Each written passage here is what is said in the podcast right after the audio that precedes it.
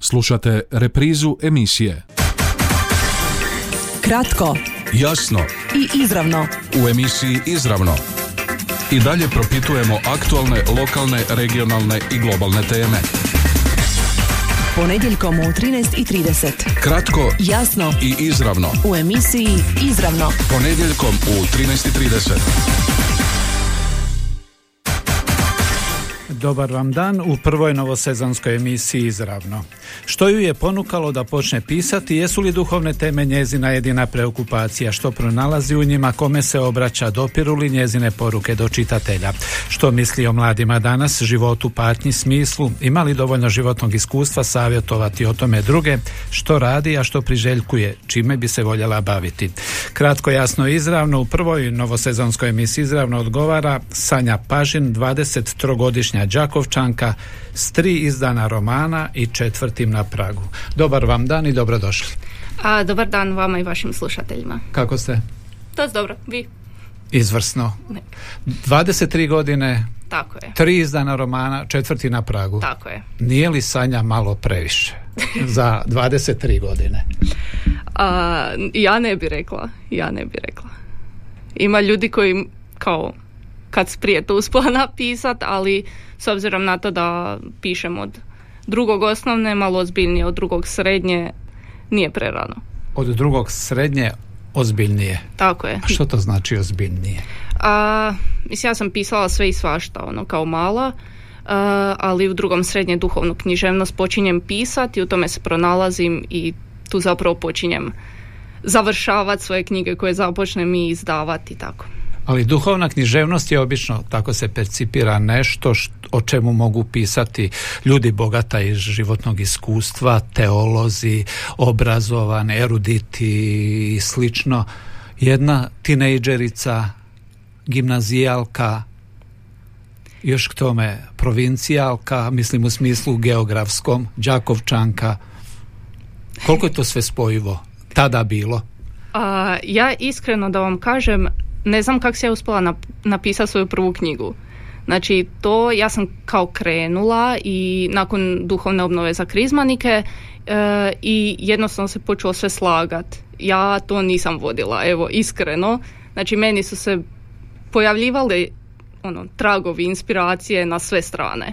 Ja sam to nekako uspjela složiti u knjigu i prvo je bilo kao ono, ajme, ja imam samo ono, šta, 16 godina, kako ću ja sad to izdat i, i to se nekako slagalo jedno, drugo, treće i došlo do, do urednika iz uh, izdavačke kuće Aldo iz Slavonskog broda i nekako su oni rekli ovo je super. Ali Sanja, koji učenik, ko, koja osoba sa 16 godina a, razmišlja o tome izdati vlastitu knjigu?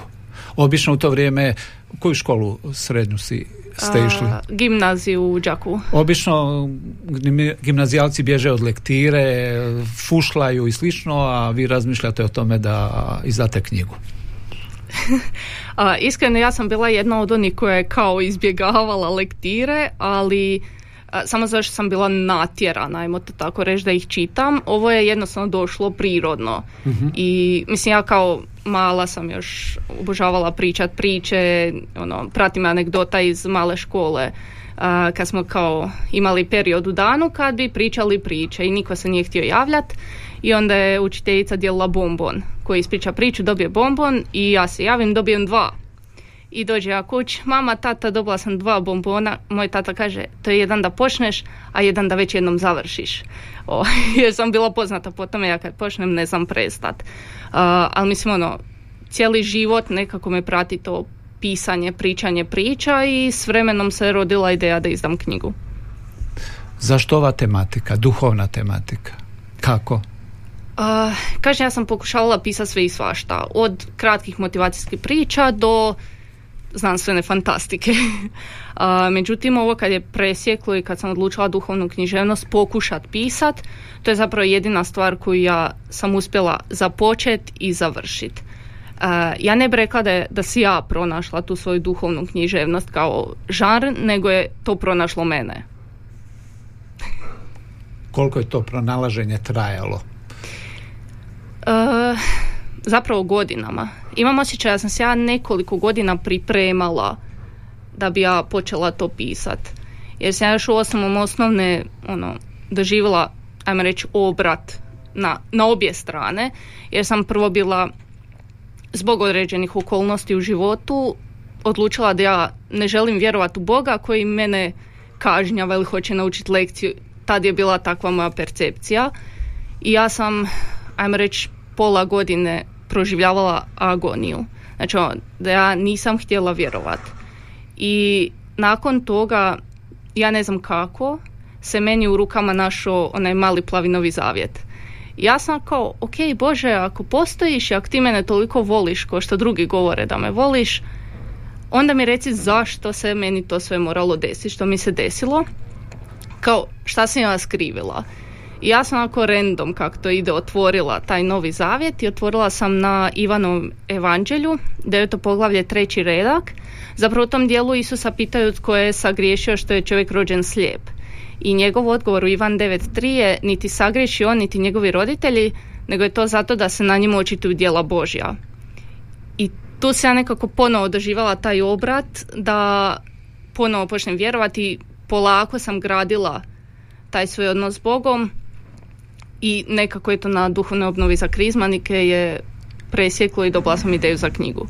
Vratit ćemo se tome, ali se zadržimo malo na ovome prije. Koje je to i kakvo iskušenje bilo da se posumnjali zapravo da uopće Bog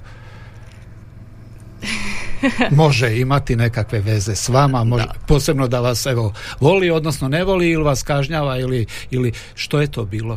Posebno imajući u vidu činjenicu da je se radio o djevojčici u osmom razredu, tako? da. Ja sam zapravo kroz, zapravo ja sam trenirala i uh, trenirala sam odbojku i ovaj između šestog i sedmog razreda sam prešla u stariju ekipu i tu se malo događale neke uh, neugodne stvari sa drugim curama uh, zbog čega se ono kao zašto meni ovo sve događa šta se jako me skrivila? I s vremenom su se dogodile još neke stvari nemojte se naljuti, to neću reći. to, su još uvijek, to su još uvijek stvari koje ja učim polako otpuštati od sebe, još uvijek su mi malo preteške. Ovaj, ali da, nekako je to se poklopilo da, mislim ja sam odrasla, ono, odgajana sam u katoličkoj vjeri, išla u crkvu i sve to, ali jednostavno u tom trenutku kad su se te neke stvari tak posložile negativno, ja sam odlučila ono kao ja ne želim vjerovati u takvog Boga koji je tako okrutan da se sve to mora događati jednoj djevojčici. I onda je krenulo to sve što sam rekla. U toj situaciji svjesni postojanja ili nepostojanja Boga, odnosno ljubavi, odnosno ne ljubavi. Tako je, jer mislim ono, ja sam... Tko je, tko je, tko je u, u toj dobi? Evo, jeste li o tome bili u prigodi na bilo koji način razgovarati, evo da se kroz tu prizmu zapravo na neki način testira vjera, odnosno postojanje ili nepostojanje Boga. To čak i mnogo odrasli i sa životnim iskustvom a mislim ono... Tri točke. Dakle... Ne znam šta vam rekla na to, na to ovaj. jednostavno se je to dogodilo. Mislim, ja sam i kao manja, ovaj, ja još uvijek imam te svoje bilježnice doma, ja sam kao mala, kao oblik molitve imala pisanje pisama Isusu. To mi je nekak bilo najdraže i ja sam već ono kroz osnovnu školu razmišljala o tome da li mene Bog zove na nešto više jer sam osjetila nešto u sebi.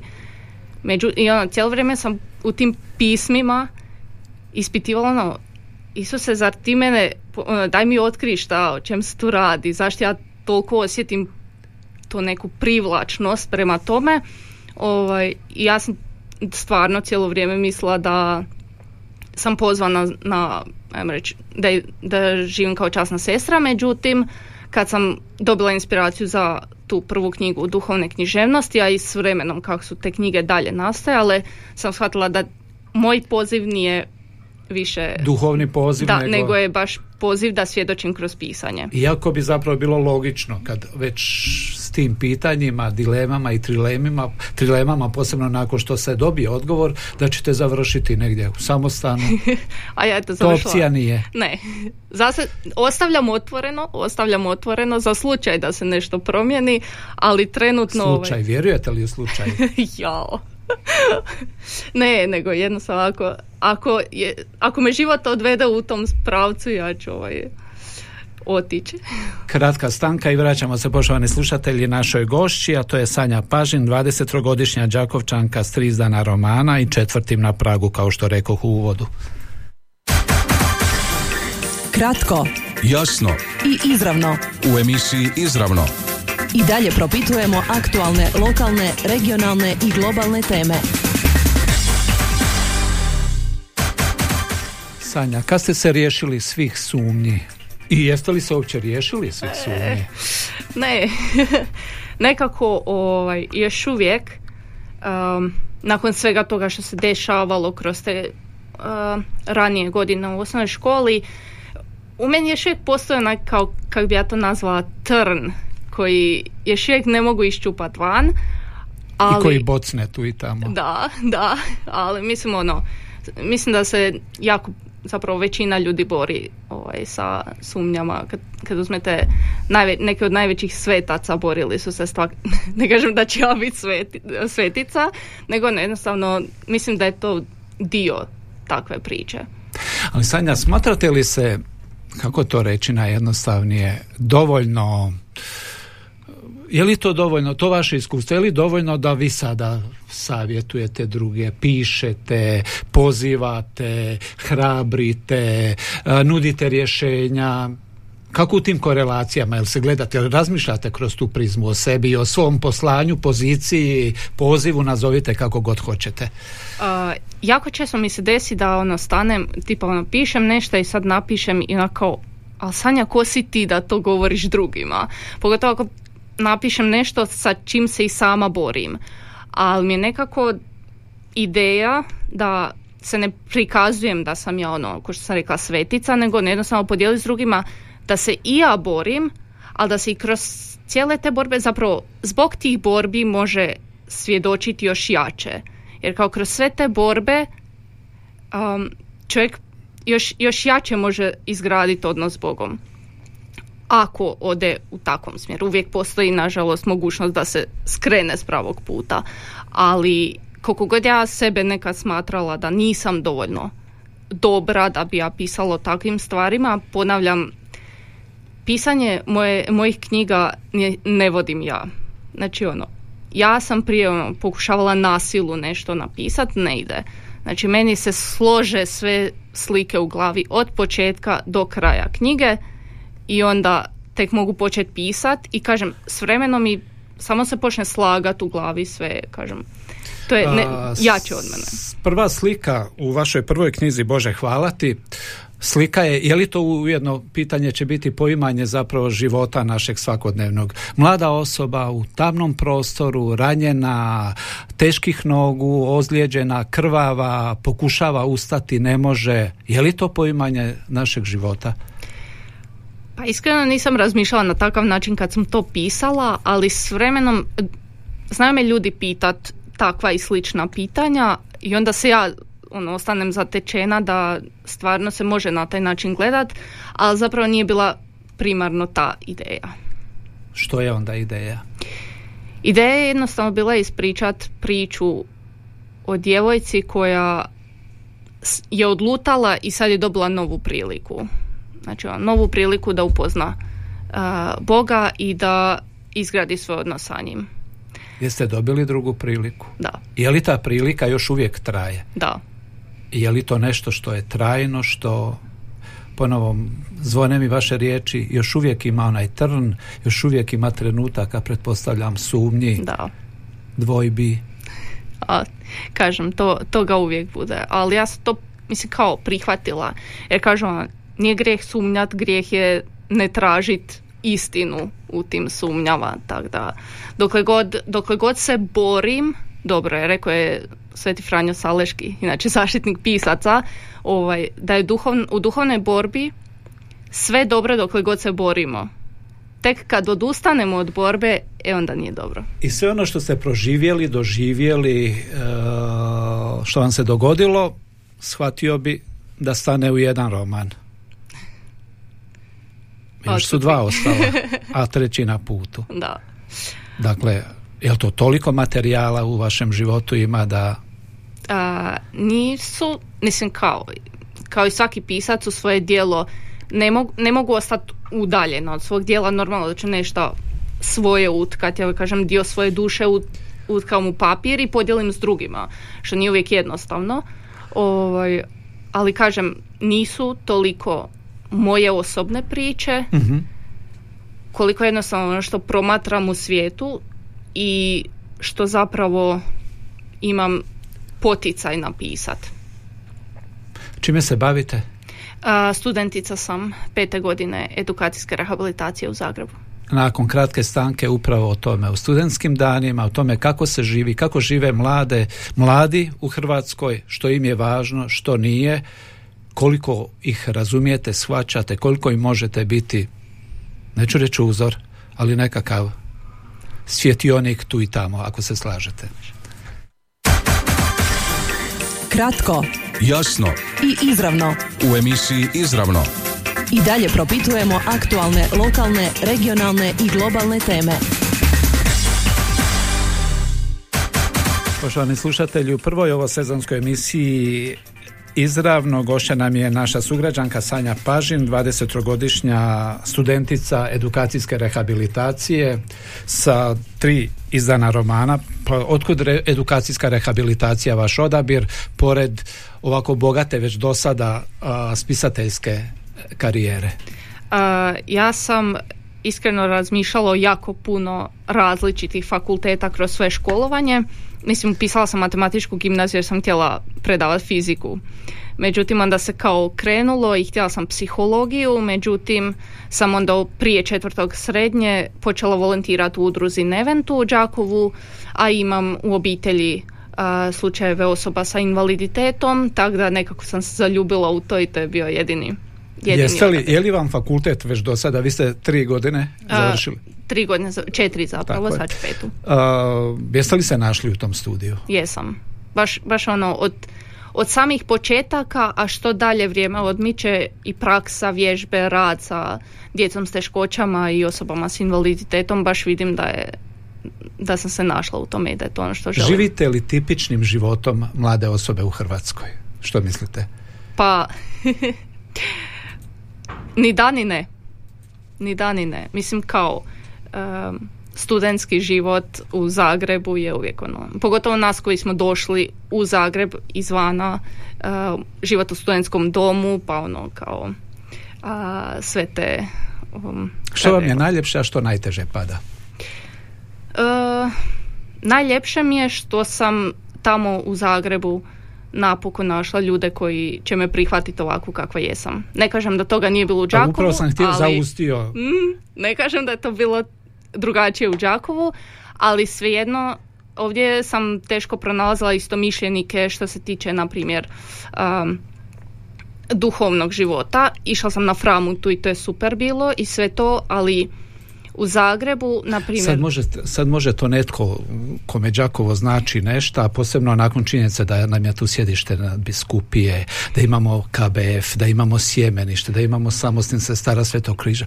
Pazi, ona pored tog svega u Đakovu nije našla a, nisam rekla da sam našla nikoga, nisam našla toliko koliko sam našla u Zagrebu, ali opet to je ono razlika stanovništva, koliko je stanovnika u Đakovu, a koliko je stanovnika u, Đa, u Koje je to okruženje u, u Zagrebu gdje ste pronašli to? A, oratori kod Salezijanaca na Jarunu. Što radite tamo? Sve i svašta. a, mislim, oratorij je zamišljen prvenstveno kao mjesto gdje će mladi djeca pronaći svoj dom i gdje će pronaći ljude koji, kojima je stalo i koji ih razumiju. Isto tako imam različite aktivnosti u oratoriju. Recimo ja sam u instruktorima od ponedjeljka do četvrtka na večer instrukcije se daju djeci u osnovnoj srednjoj školi. Imamo tu i razne druge aktivnosti, na primjer sad je završio tjedan ljetnog oratorija, um, ono, služenje, druženje. Orator je svaku večer otvoren, tako da ono, odem tamo družice s ljudima. Što mlade danas u Hrvatskoj pri, privlači? Teško pitanje. Teško pitanje. Sve vam ovisi o, kako bi rekla? Što je mladima važno? Ja mislim, polazeći od sebe, a onda vidim i druge primjere, da je mladima nekako važno da ih drugi dožive. Da ono, na primjer ja sa svojim knjigama ono, da ljudi shvate da i ja imam nešto za reći. A tako je jako, jako puno mladih koji zapravo imaju svoje interese i imaju svoje nešto za reći i jako je bitno da, da nas se čuje. Jel se čuju mladi u Hrvatskoj? Doživljavaju li ih? Doživljavamo li ih? Što mislite? Um, ja bih rekla sve više i više. Ali nekako mislim da je još uvijek na niskoj razini. Moje, moje osobno viđenje sad, kakva je realna situacija, ovo je moje subjektivno mišljenje. Što je mladima važno u smislu vrijednosti, novac, slava, karijera, moć? Gdje ste vi tu osobno? A, pa ne znam, mislim, znam da postoji onih koji imaju novac primarno ne, neka, neka ovaj, test materijalno i to da imaju utjecaja u društvu, ali društvo u kojem se ja krećem više im je stalo do nekih drugih stvari. A, sad mogu to nazvati duhovnim stvarima, ali ne mislim isključivo na vjeru, nego moral i poštovanje i, i take neke stvari. Nose li mladi te vrijednosti? Da. Evo, gledajući vaše dosadašnje školovanje od osnovne, srednje, fakulteta, je li to to su budući stupovi, vi ste budući stupovi hrvatskog društva. Može li budućnost biti Hrvatska svjetlija nego što smo svjedoci ovih dana različitih afera, moralno upitnih radnji? Ja mislim ako se mladima pruži prilika da stvarno može biti um, puno, puno drugačije. Treba li vam neko pružiti priliku ili je trebate sami zgrabiti? Da je pa netko govorio Sanja, hoćeš li nešto pisati, hoćeš li nešto pisati, hoćeš li pisati? Da li bi Sanja napisala, bili Sanja napisala uopće išta? Dok nije Sanja sama odlučila, sjela i počela. Pa normalno, normalno da treba odluka krenut od same osobe, ali svejedno ne, ne želim ono da mlada osoba odluči, a nema priliku to ostvariti. Na primjer, meni su se otvorile neke prilike, nisam ono, ja sam napisala knjigu, ali neko meni treba dati priliku da se ta knjiga izda. Nisam ja mogla ono samo otići u tiskaru, izvolite, izdajte mi knjigu. novac, može li se od pisanja živjeti, može li se kao student normalno živjeti, koliko, kako se snalazite, koliko mladi cijene novac, vrijednost, ono što ih čeka zapravo u životu u buduće? Prvo bi odgovorila na ovo pitanje može li se od pisanja živjeti. Iskreno u Hrvatskoj ne. Drugačija je situacija dalje u svijetu, ali u Hrvatskoj ne, nažalost. Ovaj, recimo studenti koji su u Zagrebu um, dosta rade preko student servisa jer mislim ono život nije, nije ono jeftin. Kako koji? Dobro, kako koji? Čiji su roditelji? A dobro, mislim, ja polazim od sebe pa mislim da su svi. Vi radite? Uh, ja da, radim preko, preko ljeta, preko studentskog servisa, različite poslove, sad sam radila u mozaik knjizi, ovaj, a inače preko godine sad Znači prošlu akademsku godinu i sad ću ovu nastaviti, radim kod jedne obitelji uh, pomoć djeci u učenju. Stignete li sve? Oratori, instrukcije, uh, raditi preko servisa, redovno učiti, pretpostavljam da ste student, riješili ste sve mhm, ispite, nema za jesenski rok ništa. Ništa, ništa. Štreberica. uh, stigne se sve. Znači ono, da, mislim, moja sreća je nekako da dosta, dosta lako pamtim stvari, ne moram 50.000 puta pročitati nešto da bi zapamtila, ali organizacija vremena je nekako najbitnija stvar i ako se dobro organizira vrijeme sve se stigne.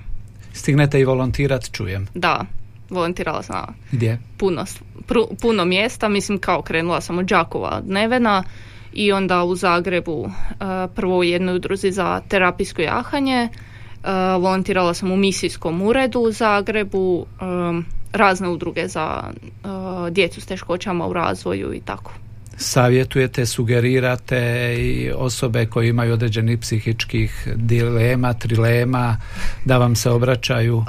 to, je, to je trenutno na pauzi, ima jedna stranica um, na internetu, potpuno anonimna, uh, gdje se zapravo javljaju um, osobe koje uh, imaju bilo kakvih psihičkih poteškoća ili jednostavno problema u životu, a mi kao akt, active listeners, aktivni slušatelji bi ja to prevela, prođemo jedan intenzivan trening i online isto i onda smo kao zaduženi za jednostavno razgovarat s osobom jer, jer stvarno kao prvo psihički poremećaj su i dalje tabu tema i zato mi je drago da postoji tako nešto da postoji tako nešto gdje osoba može potpuno anonimno razgovarati s nekim jer mislim da razgovor jako puno može utjecati na poboljšanje stanja. Što je logičan slijed nakon ovoga? Pri kraju smo emisije. Gdje se vidite? Što priželjkujete? Što želite? Hoćete li se vratiti u Đakovo nakon završetka fakulteta? Uh, koliko god ja volila svoj rodni grad, mislim da se neću vraćati. Jednostavno u Zagrebu ima više prilika i ovaj, mislim da ću ostati u Ja se evo nadam da neću morat nigdje dalje ovaj, još traži da ću ostati u Zagrebu jer nekako mi je tamo ok. Po, znači posao u struci? Posao u struci plus još planiram završiti nakon nekog vremena edukaciju za art terapeuta. uh A, gdje je tu mjesto za pisanje? pa baš kao art terapeut kroz biblioterapiju i literarne radionice i tak neke stvari mogu povezati svoje pisanje i rad s osobama s invaliditetom. Četvrta knjiga na Pragu. Tako Što je odat malu tajnu, zaintrigirati slušatelje. ta knjiga je malo drugačija, to je puno drugačija, neće biti roman, nego više zbirka razmatranja. na primjer, ako je tema ljubav na početku poglavlja, to je kratka poglavlja, na početku poglavlja se glavne nakinje obraća Isusu sa problemom i onda Isus se njoj obraća, izlačim citate iz Biblije za svaku temu i onda kroz to se Isus njoj obraća i zapravo rješava, rješava ajmo to tako reći, njen problem. Sanja, što biste kao mlada osoba s dosadašnjim životnim iskustvom ispisateljskim poručili što je zapravo presudno za jedan sretan, normalan, ispunjen život? E, kao prvo raditi ono što volimo e, i kao drugo ne odustajati čak ni kad drugi kažu da je da, mislim kao ne odustajati od svojih snova čak i kad drugi kažu da ih nije moguće ostvariti jer mislim da je sve moguće. Gdje je tu mjesto vjeri i što je vjera za vas? Uh, mjesto vjeri jedno, mislim realno da nisam vjerovala i osjetila taj, taj neki duhovni poticaj ja ne bi ni, ja ne bi sad ovdje pričala s vama o svojim knjigama jer tih knjiga ne bi bilo ali vjera za mene predstavlja, mislim neki bi rekli ono religija, sustav vjerovanja, ne, za mene je vjera baš osoban odnos sa Bogom. I ono, nakon iskustava koje sam imala kažem i dalje nije to toliko čvrst odnos koliko bi ja htjela, ali idem prema tome. Kako ju obnavljate, kako ju njegujete, jeste li imali imate li kriznih situacija? Imam kriznih situacija, ali uz pomoć vodstva i ono, drugih ljudi koji su isto uvjereni kako se te krizne situacije lakše prebrode. Što biste zapravo željeli od života? Joj. Teško pitanje za kraj. Uh, jednostavno da kako bi rekla, da imam svoj život. Što da, da ne da ne gledam toliko šta drugi ljudi rade i da ne pokušavam kopirati njihov život, nego da jednostavno gradim svoje, uh, svoja iskustva i da vodim svoje borbe i na kraju izađem pobjednica iz svojih borbi, a ne da pokušam kopirati druge da bi bila sretna. Jeste li na tom tragu? A, rekla bi da jesam. Sve više i više. Želim vam da ostanete. Hvala. Poštovani slušatelji, naša gošća bila je Sanja Pražen, 20, Pažin, 23-godišnja Đakovčanka s tri izdana romana i četvrtim na pragu koji će se pojaviti? Ne znam još. Skoro? to, će, to će ostati tajna. to je tajna i meni. Hvala puno i puno uspjeha. Hvala. Kratko. Jasno. I izravno. U emisiji Izravno. I dalje propitujemo aktualne, lokalne, regionalne i globalne teme. Ponedjeljkom u 13.30. Kratko. Jasno. I izravno. U emisiji Izravno. Ponedjeljkom u 13.30. Ovaj programski sadržaj sufinanciran je sredstvima Fonda za poticanje pluralizma i raznovrsnosti elektroničkih medija. Slušali ste reprizu emisije